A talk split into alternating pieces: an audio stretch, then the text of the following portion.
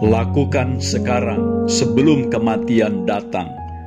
Lukas 16 ayat 24 dan 25. Lalu ia berseru, katanya, Bapa Abraham, kasihanilah aku, suruhlah Lazarus, supaya ia mencelupkan ujung jarinya ke dalam air dan menyejukkan lidahku, sebab aku sangat kesakitan dalam nyala api ini.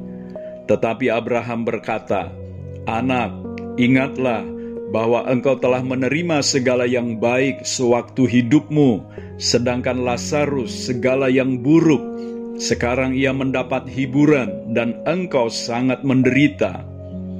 Dari jawab Bapak Abraham kepada orang kaya tersebut dan membaca keseluruhan perikop perumpamaan tentang orang kaya dan Lazarus yang miskin ini, saya mengambil kesimpulan.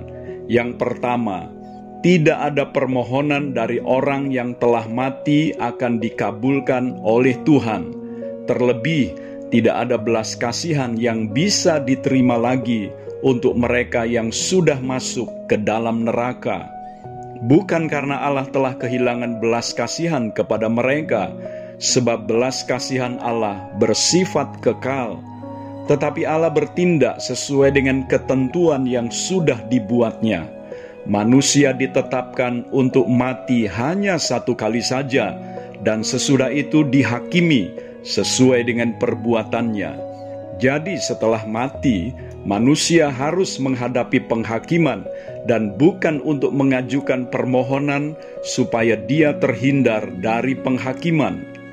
Yang kedua, tidak ada kebaikan yang bisa kita lakukan kepada mereka yang telah mati di antara orang kaya yang masuk neraka dan Bapa Abraham serta Lazarus yang ada di sorga, terbentang sebuah jurang yang tidak terseberangi, sehingga di antara mereka tidak bisa saling mengunjungi, sehingga sekalipun Bapa Abraham dan Lazarus mau melakukan kebaikan kepada orang kaya tersebut yang sedang dalam penderitaan, maka hal itu sangat tidak mungkin dari sini kita diingatkan bahwa tidak ada sepotong kebaikan pun yang bisa kita lakukan terhadap orang yang sudah mati, baik yang ada di sorga maupun yang ada di neraka.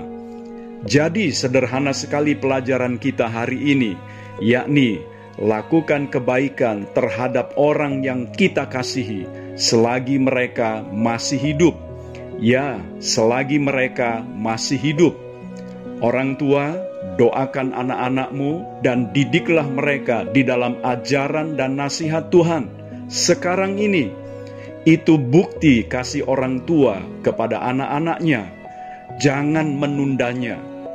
Anak-anak, hormati orang tuamu dengan mentaati mereka.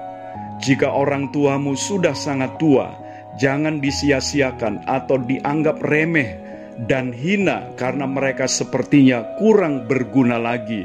Pelihara dan rawatlah mereka dengan segenap kasih dan pengorbanan yang bisa engkau berikan, sebagaimana dulu engkau juga dirawat dengan penuh kasih oleh mereka.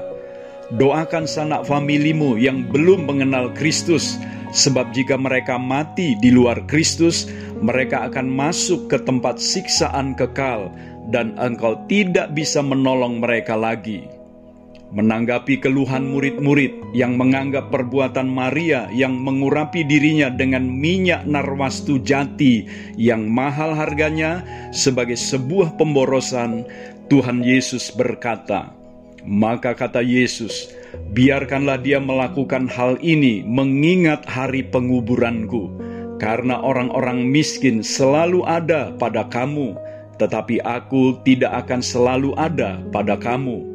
Yohanes 12 ayat 7 dan 8. Perhatikan perkataan Tuhan Yesus, tetapi aku tidak akan selalu ada pada kamu.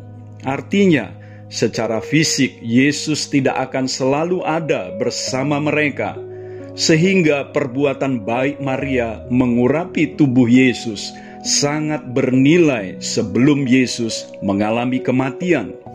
Banyak orang merasa berbuat baik kepada mereka yang mati dengan mendoakan atau membangun kubur mereka dengan indah, padahal yang mati sama sekali tidak merasakan kebaikan mereka lagi.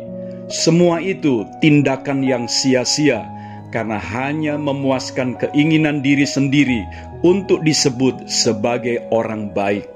Saudaraku, jangan terlambat berbuat baik Lakukan sekarang kepada mereka yang kita kasihi sebelum kematian memisahkan kita dengan mereka. Saya Theo Barahama, mari hadirkan sorga di rumah kita untuk memberkati dunia.